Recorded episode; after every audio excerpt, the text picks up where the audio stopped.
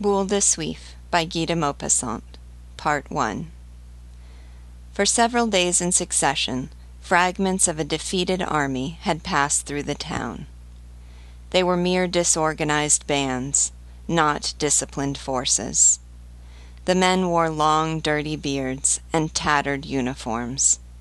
They advanced in listless fashion, without a flag, without a leader. All seemed exhausted, worn out, incapable of thought or resolve, marching onward merely by force of habit, and dropping to the ground with fatigue the moment they halted. One saw, in particular, many enlisted men, peaceful citizens, men who lived quietly on their income, bending beneath the weight of their rifles, and little active volunteers, easily frightened but full of enthusiasm as eager to attack as they were ready to take flight. And amid these, a sprinkling of red breeched soldiers, the pitiful remnant of a division cut down in a great battle. Somber artillerymen, side by side with nondescript foot soldiers. And, here and there, the gleaming helmet of a heavy footed dragoon, who had difficulty in keeping up with the quicker pace of the soldiers of the line legions of irregulars with high sounding names, avengers of defeat, citizens of the tomb, brethren in death, passed in their turn, looking like banditti. Their leaders, former drapers or grain merchants, or tallow or soap chandlers, warriors by force of circumstances, officers by reason of their mustachios or their money, covered with weapons, flannel, and gold lace, spoke in an impressive manner, discussed plans of campaign, and behaved as though they alone bore the fortunes of dying France on their braggart shoulders, though in truth they frequently were afraid of their own men. Scoundrels often brave beyond measure, but pillagers and debauchees. Rumor had it that the Prussians were about to enter Rouen.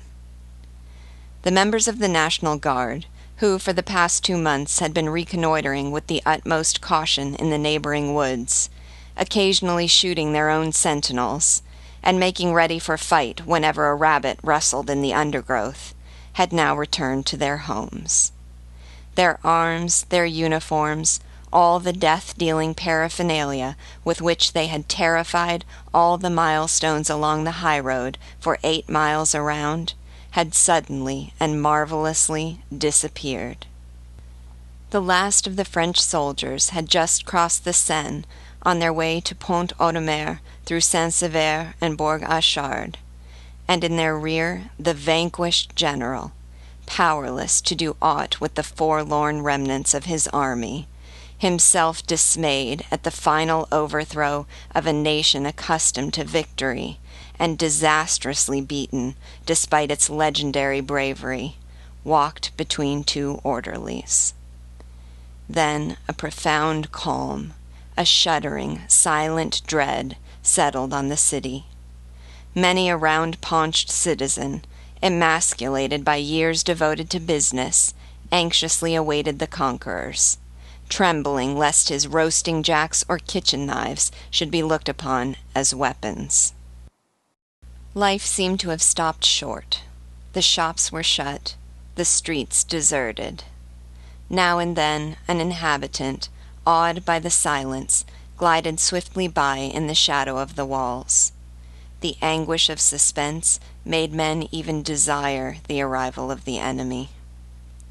In the afternoon of the day following the departure of the French troops, a number of Uhlans, coming no one knew whence, passed rapidly through the town.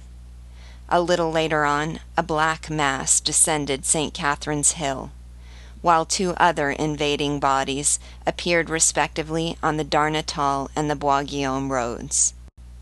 The advanced guards of the three corps arrived at precisely the same moment at the square of the Hotel de Ville, and the German army poured through all the adjacent streets, its battalions making the pavement ring with their firm, measured tread. Orders shouted in an unknown guttural tongue rose to the windows of the seemingly dead, deserted houses, while behind the fast closed shutters eager eyes peered forth at the victors, masters now of the city, its fortunes, and its lives by right of war.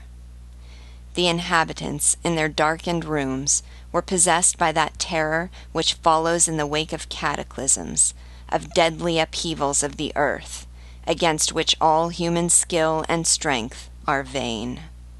For the same thing happens whenever the established order of things is upset, when security no longer exists, when all those rights usually protected by the law of man or of nature are at the mercy of unreasoning, savage force.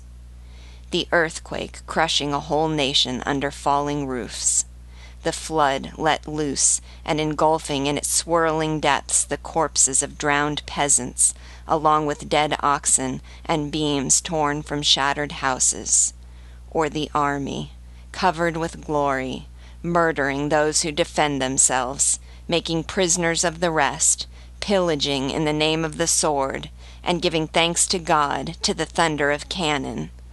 All these are appalling scourges which destroy all belief in eternal justice, all that confidence we have been taught to feel in the protection of heaven and the reason of man. Small detachments of soldiers knocked at each door, and then disappeared within the houses, for the vanquished saw they would have to be civil to their conquerors. At the end of a short time, once the first terror had subsided, calm was again restored. In many houses the Prussian officer ate at the same table with the family. He was often well bred, and, out of politeness, expressed sympathy with France, and repugnance at being compelled to take part in the war. This sentiment was received with gratitude. Besides, his protection might be needful some day or other. By the exercise of tact, the number of men quartered in one's house might be reduced. And why should one provoke the hostility of a person on whom one's whole welfare depended? Such conduct would savor less of bravery than of foolhardiness. And foolhardiness is no longer a failing of the citizens of Rouen, as it was in the day when their city earned renown by its heroic defenses. Last of all, final argument based on the national politeness. The folk of Rouen said to one another that it was only right to be civil in one's own house, provided there was no public exhibition of familiarity with the foreigner. Out of doors, therefore, citizen and soldier did not know each other. But in the house both chatted freely, and each evening the German remained a little longer, warming himself at the hospitable hearth. Even the town itself resumed by degrees its ordinary aspect. The French seldom walked abroad, but the streets swarmed with Prussian soldiers. Moreover, the officers of the Blue Hussars, who arrogantly dragged their instruments of death along the pavements, seemed to hold the simple townsmen in but little more contempt than did the French cavalry officers who had drunk at the same cafes the year before. But there was something in the air, a something strange and subtle, an intolerable foreign atmosphere like a penetrating odor, the odor of invasion. It permeated dwellings and places of public resort, changed the taste of food, made one imagine oneself in far distant lands, amid dangerous, barbaric tribes. The conquerors exacted money, much money. The inhabitants paid what was asked. They were rich. But the wealthier a Norman tradesman becomes, the more he suffers at having to part with anything that belongs to him, at having to see any portion of his substance pass into the hands of another. Nevertheless, within six or seven miles of the town, along the course of the river as it flows onward to Croisset, Dieppedalle, and Biessart, Boatmen and fishermen often hauled to the surface of the water the body of a German, bloated in his uniform, killed by a blow from knife or club, his head crushed by a stone, or perchance pushed from some bridge into the stream below. The mud of the riverbed swallowed up these obscure acts of vengeance, savage yet legitimate, these unrecorded deeds of bravery, these silent attacks fraught with greater danger than battles fought in broad day, and surrounded, moreover, with no halo of romance. For hatred of the foreigner ever arms a few intrepid souls, ready to die for an idea. At last, as the invaders, though subjecting the town to the strictest discipline, had not committed any of the deeds of horror with which they had been credited while on their triumphal march, the people grew bolder, and the necessities of business again animated the breasts of the local merchants. Some of these had important commercial interests at Havre, occupied at present by the French army, and wished to attempt to reach that port by overland route to Dieppe, taking the boat from there. Through the influence of the German officers whose acquaintance they had made, they obtained a permit to leave town from the general in command. A large four horse coach having therefore been engaged for the journey, and ten passengers having given in their names to the proprietor, they decided to start on a certain Tuesday morning before daybreak, to avoid attracting a crowd.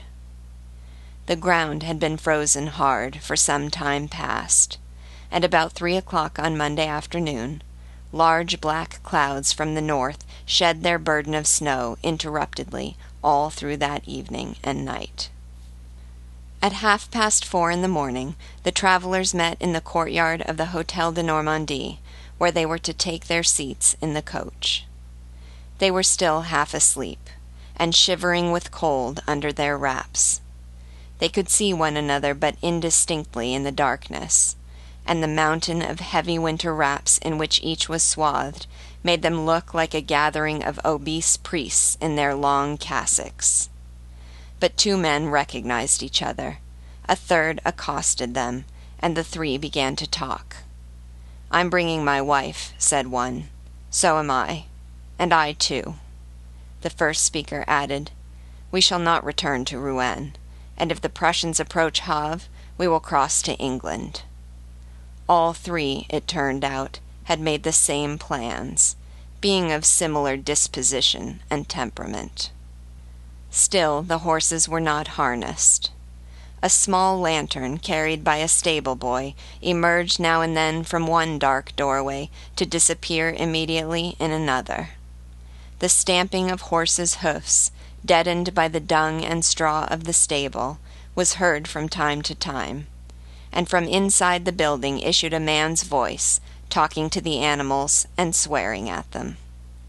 A faint tinkle of bells showed that the harness was being got ready. This tinkle soon developed into a continuous jingling, louder or softer according to the movements of the horse, sometimes stopping altogether, then breaking out in a sudden peal accompanied by a pawing of the ground by an iron shod hoof.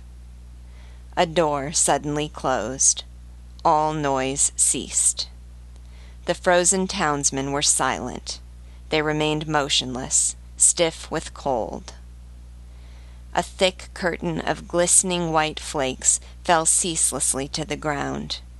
It obliterated all outlines, enveloped all objects in an icy mantle of foam. Nothing was to be heard throughout the length and breadth of the silent, winter bound city save the vague, nameless rustle of falling snow, a sensation rather than a sound the gentle mingling of light atoms which seemed to fill all space, to cover the whole world. The man reappeared with his lantern, leading by a rope a melancholy looking horse, evidently being led out against his inclination. The hostler placed him beside the pole, fastened the traces, and spent some time in walking round him to make sure that the harness was all right, for he could use only one hand, the other being engaged in holding the lantern. As he was about to fetch the second horse, he noticed the motionless group of travelers, already white with snow, and said to them, Why don't you get inside the coach? You'd be under shelter at least. This did not seem to have occurred to them, and they at once took his advice. The three men seated their wives at the far end of the coach, then got in themselves. Lastly, the other vague, snow shrouded forms clambered to the remaining places without a word. The floor was covered with straw, into which the feet sank.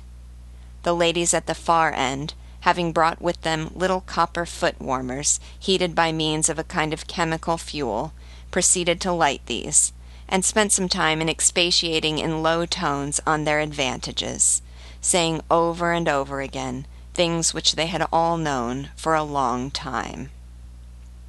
At last, six horses instead of four having been harnessed to the diligence on account of the heavy roads, a voice outside asked, Is everyone there? To which a voice from the interior replied, Yes, and they set out. The vehicle moved slowly, slowly, at a snail's pace. The wheels sank into the snow. The entire body of the coach creaked and groaned. The horses slipped, puffed, steamed, and the coachman's long whip cracked incessantly, flying hither and thither, coiling up, then flinging out its length like a slender serpent, as it lashed some rounded flank, which instantly grew tense as it strained in further effort. But the day grew apace. Those light flakes which one traveler, a native of Rouen, had compared to a rain of cotton, fell no longer. A murky light filtered through dark, heavy clouds, which made the country more dazzlingly white by contrast. A whiteness broken sometimes by a row of tall trees spangled with hoarfrost, or by a cottage roof hooded in snow. Within the coach, the passengers eyed one another curiously in the dim light of dawn. Right at the back, in the best seats of all, Monsieur and Madame Loiseau, wholesale wine merchants of the Rue Grand Pont, slumbered opposite each other. Formerly clerk to a merchant who had failed in business, Loiseau had bought his master's interest and made a fortune for himself. He sold very bad wine at a very low price to the retail dealers in the country, and had the reputation among his friends and acquaintances of being a shrewd rascal a true Norman, full of quips and wiles. So well established was his character as a cheat, that, in the mouths of the citizens of Rouen, the very name of Loiseau became a byword for sharp practice. Above and beyond this, Loiseau was noted for his practical jokes of every description, his tricks, good or ill natured, and no one could mention his name without adding at once, He's an extraordinary man, Loiseau. He was undersized and pot bellied, had a florid face with grayish whiskers. His wife, tall, strong, determined, with a loud voice and decided manner, represented the spirit of order and arithmetic in the business house which Loiseau enlivened by his jovial activity. Beside them, dignified in bearing, belonging to a superior caste, sat Monsieur Carre Lamadon, a man of considerable importance, a king in the cotton trade, proprietor of three spinning mills, officer of the Legion of Honor, and member of the General Council. During the whole time the empire was in the ascendancy, he remained the chief of the well disposed opposition merely in order to command a higher value for his devotion when he should rally to the cause which he meanwhile opposed with courteous weapons, to use his own expression. Madame Carre Lamadon, much younger than her husband, was the consolation of all the officers of good family quartered at Rouen. Pretty, slender, graceful, she sat opposite her husband, curled up in her furs, and gazing mournfully at the sorry interior of the coach. Her neighbors, the Comte and Comtesse Hubert de Breville, bore one of the noblest and most ancient names in Normandy. The Count, a nobleman advanced in years and of aristocratic bearing, strove to enhance by every artifice of the toilet his natural resemblance to King Henry IV, who, according to a legend of which the family were inordinately proud, had been the favored lover of a de Breville lady, and father of her child the frail one's husband having, in recognition of this fact, been made a count and governor of a province. A colleague of Monsieur Carre Lamadon in the General Council, Count Hubert represented the Orleanist party in his department. The story of his marriage with the daughter of a small shipowner at Nantes had always remained more or less of a mystery. But as the Countess had an air of unmistakable breeding, entertained faultlessly, and was even supposed to have been loved by a son of Louis Philippe, the nobility vied with one another in doing her honor, and her drawing room remained the most select in the whole countryside, the only one which retained the old spirit of gallantry, and to which access was not easy. The fortune of the Brevilles, all in real estate, amounted, it was said, to five hundred thousand francs a year. These six people occupied the farther end of the coach, and represented society, with an income the strong, established society of good people with religion and principle. It happened by chance that all the women were seated on the same side and the Countess had, moreover, as neighbors, two nuns, who spent the time in fingering their long rosaries and murmuring paternosters and aves. One of them was old, and so deeply pitted with smallpox that she looked for all the world as if she had received a charge of shot full in the face. The other, of sickly appearance, had a pretty but wasted countenance, and a narrow consumptive chest sapped by that devouring faith which is the making of martyrs and visionaries. A man and woman sitting opposite the two nuns attracted all eyes. The man, a well known character, was Cornudet, the Democrat, the terror of all respectable people. For the past twenty years his big red beard had been on terms of intimate acquaintance with the tankards of all the Republican cafes. With the help of his comrades and brethren he had dissipated a respectable fortune left him by his father, an old established confectioner, and he now impatiently awaited the Republic, that he might at last be rewarded with the post he had earned by his revolutionary orgies. On the 4th of September, possibly as the result of a practical joke, he was led to believe that he had been appointed prefect. But when he attempted to take up the duties of the position, the clerks in charge of the office refused to recognize his authority, and he was compelled in consequence to retire. A good sort of fellow in other respects, inoffensive and obliging, he had thrown himself zealously into the work of making an organized defense of the town. He had had pits dug in the level country, young forest trees felled, and traps set on all the roads. Then, at the approach of the enemy, thoroughly satisfied with his preparations, he had hastily returned to the town. He thought he might now do more good at Havre, where new entrenchments would soon be necessary. The woman, who belonged to the courtesan class, was celebrated for an embonpoint unusual for her age, which had earned for her the sobriquet of boule de suif ball of fat.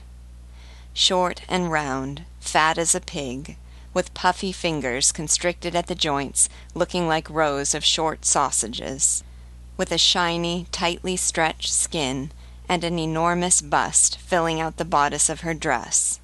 She was yet attractive, and much sought after, owing to her fresh and pleasing appearance. Her face was like a crimson apple, a peony bud just bursting into bloom. She had two magnificent dark eyes, fringed with thick, heavy lashes, which cast a shadow into their depths.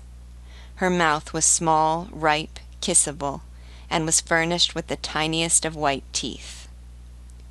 As soon as she was recognized, the respectable matrons of the party began to whisper among themselves, and the words hussy and public scandal were uttered so loudly that Boule de Suif raised her head.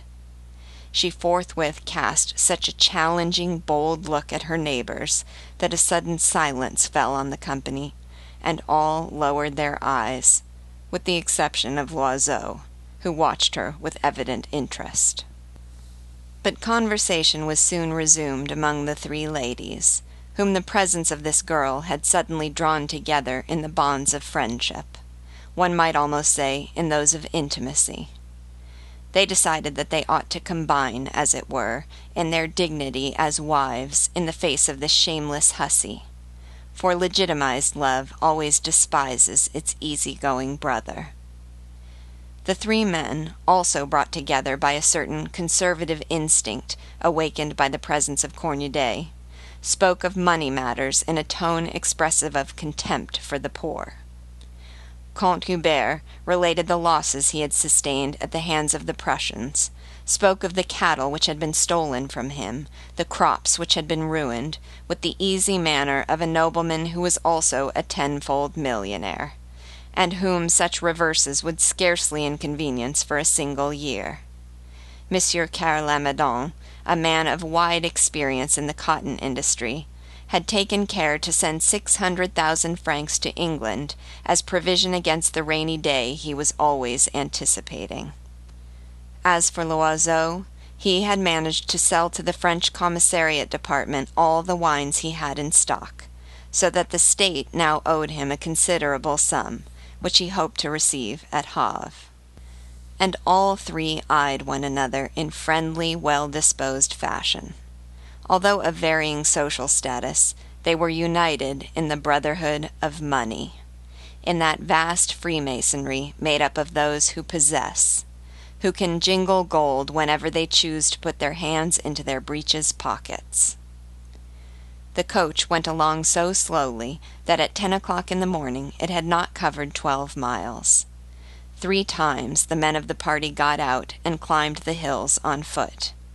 The passengers were becoming uneasy, for they had counted on lunching at Totes, and it seemed now as if they would hardly arrive there before nightfall. Everyone was eagerly looking out for an inn by the roadside, when, suddenly, the coach foundered in a snowdrift, and it took two hours to extricate it.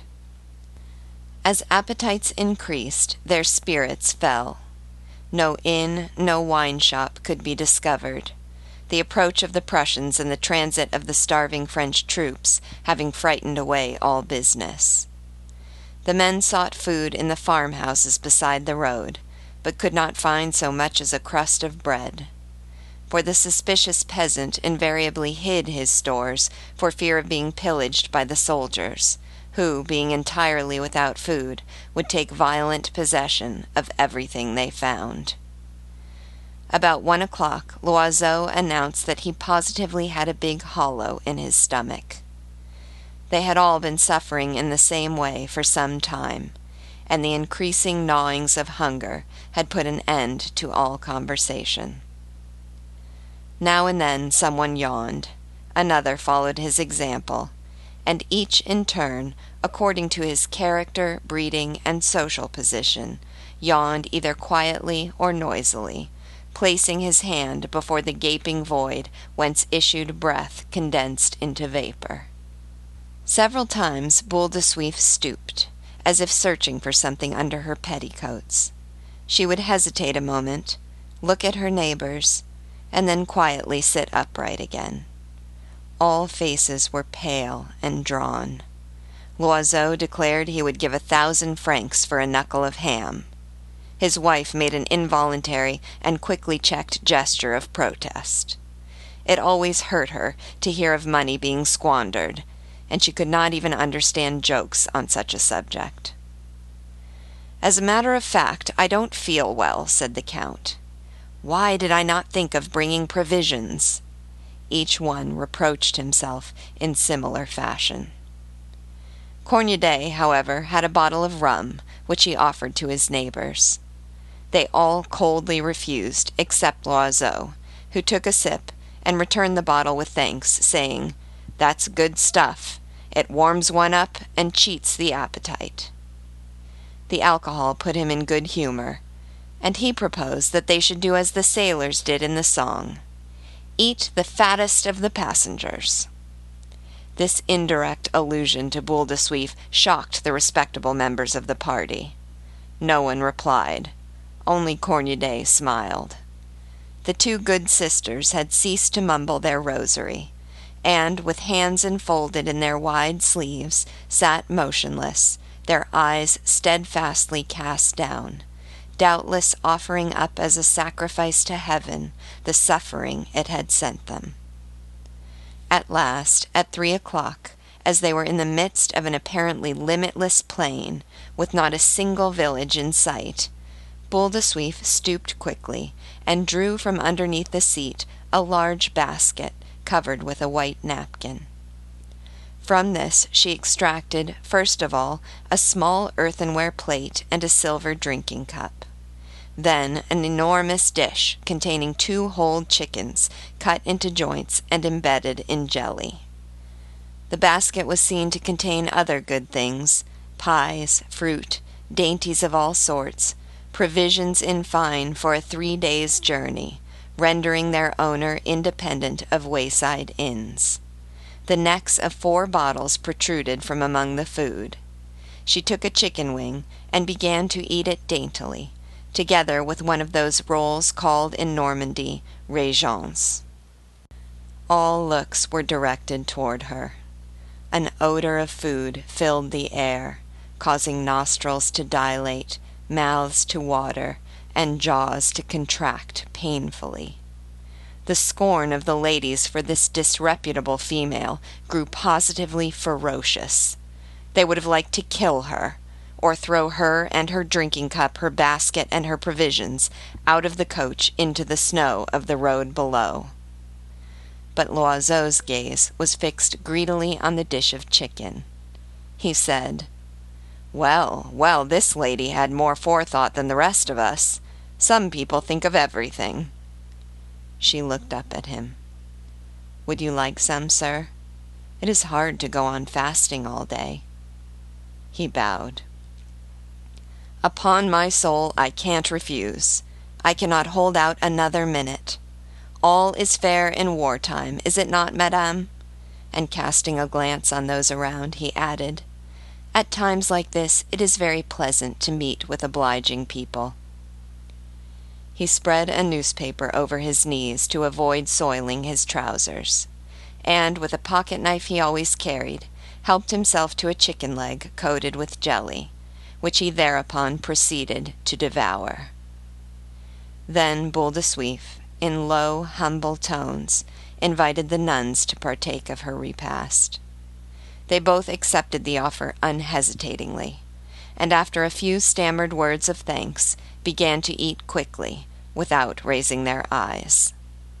Neither did Cornudet refuse his neighbor's offer, and, in combination with the nuns, a sort of table was formed by opening out the newspaper over the four pairs of knees. Mouths kept opening and shutting, ferociously masticating and devouring the food. Loiseau, in his corner, was hard at work, and in low tones urged his wife to follow his example.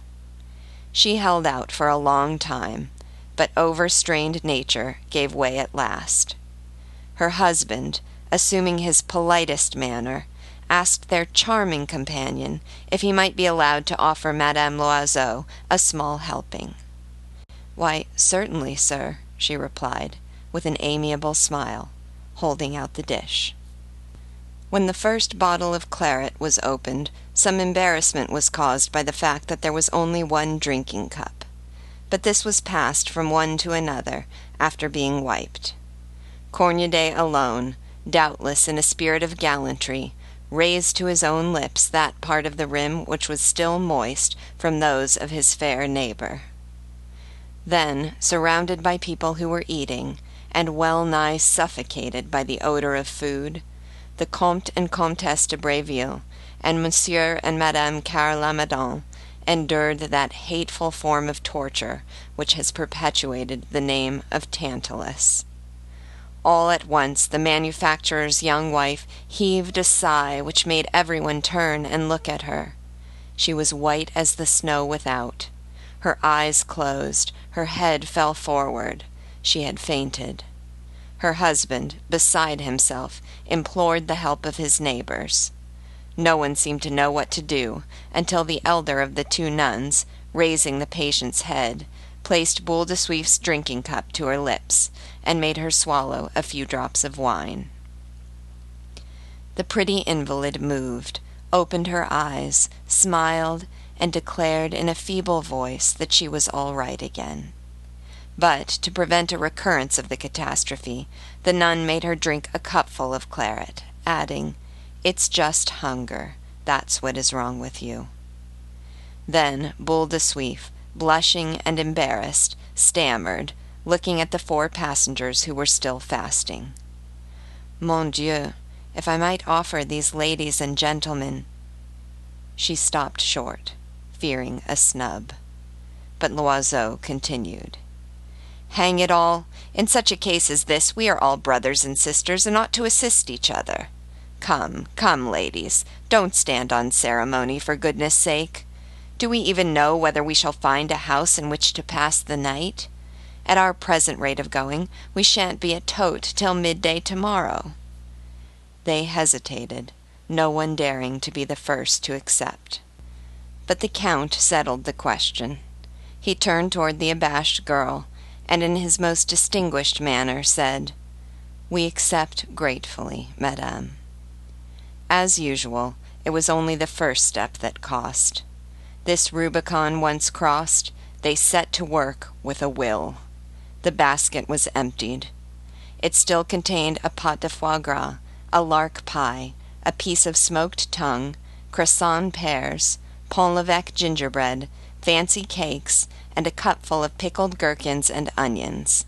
Boule de Suif, like all women, being very fond of indigestible things. They could not eat this girl's provisions without speaking to her. So they began to talk, stiffly at first, then, as she seemed by no means forward, with greater freedom. Mesdames de Breville and Carre-Lamadon, who were accomplished women of the world, were gracious and tactful. The Countess especially displayed that amiable condescension characteristic of great ladies whom no contact with baser mortals can sully, and was absolutely charming. But the sturdy Madame Loiseau, who had the soul of a gendarme, continued morose, speaking little and eating much. Conversation naturally turned on the war. Terrible stories were told about the Prussians, deeds of bravery were recounted of the French, and all these people who were fleeing themselves were ready to pay homage to the courage of their compatriots. Personal experiences soon followed, and Boule de Suif related with genuine emotion, and with that warmth of language not uncommon in women of her class and temperament, how it came about that she had left Rouen. I thought at first that I should be able to stay, she said. My house was well stocked with provisions, and it seemed better to put up with feeding a few soldiers than to banish myself goodness knows where. But when I saw those Prussians, it was too much for me. My blood boiled with rage. I wept the whole day for very shame. Oh, if only I had been a man! I looked at them from my window the fat swine, with their pointed helmets, and my maid held my hands to keep me from throwing my furniture down on them. Then some of them were quartered on me. I flew at the throat of the first one who entered. They are just as easy to strangle as other men. And I'd have been the death of that one if I hadn't been dragged away from him by my hair. I had to hide after that, and as soon as I could get an opportunity, I left the place and here I am. She was warmly congratulated. She rose in the estimation of her companions, who had not been so brave. And Cornudet listened to her with the approving and benevolent smile of an apostle, the smile a priest might wear in listening to a devotee praising God. For long bearded Democrats of his type have a monopoly of patriotism, just as priests have a monopoly of religion. He held forth in turn with dogmatic self assurance in the style of the proclamations daily pasted on the walls of the town, winding up with a specimen of stump oratory in which he reviled that besotted fool of a Louis Napoleon. But Boule de Suif was indignant, for she was an ardent Bonapartist. She turned as red as a cherry, and stammered in her wrath, I'd just like to have seen you in his place, you and your sort. There would have been a nice mix up. Oh, yes, it was you who betrayed that man. It would be impossible to live in France if we were governed by such rascals as you. Cornudet, unmoved by this tirade, still smiled a superior, contemptuous smile. And one felt that high words were impending, when the Count interposed, and not without difficulty succeeded in calming the exasperated woman, saying that all sincere opinions ought to be respected. But the Countess and the manufacturer's wife imbued with the unreasoning hatred of the upper classes for the Republic, and instinct, moreover, with the affection felt by all women for the pomp and circumstance of despotic government, were drawn in spite of themselves toward this dignified young woman, whose opinions coincided so closely with their own. The basket was empty. The ten people had finished its contents without difficulty, amid general regret that it did not hold more. Conversation went on a little longer, though it flagged somewhat after the passengers had finished eating. Night fell. The darkness grew deeper and deeper, and the cold made Boule de Suif shiver, in spite of her plumpness. So Madame de Breville offered her her foot warmer the fuel of which had been several times renewed since the morning, and she accepted the offer at once, for her feet were icy cold. Mesdames Carre-Lamadon and Loiseau gave theirs to the nuns. The driver lighted his lanterns. They cast a bright gleam on a cloud of vapor which hovered over the sweating flanks of the horses, and on the roadside snow which seemed to unroll as they went along in the changing light of the lamps. All was now indistinguishable in the coach. But suddenly a movement occurred in the corner occupied by Boule de Suif and Cornudet, and Loiseau, peering into the gloom, fancied he saw the big bearded Democrat move hastily to one side, as if he had received a well directed, though noiseless, blow in the dark. Tiny lights glimmered ahead. It was Totes. The coach had been on the road eleven hours, which, with the three hours allotted the horses in four periods for feeding and breathing, made fourteen. It entered the town and stopped before the Hotel du Commerce. The coach door opened. A well known noise made all the travelers start. It was the clanging of a scabbard on the pavement. Then a voice called out something in German.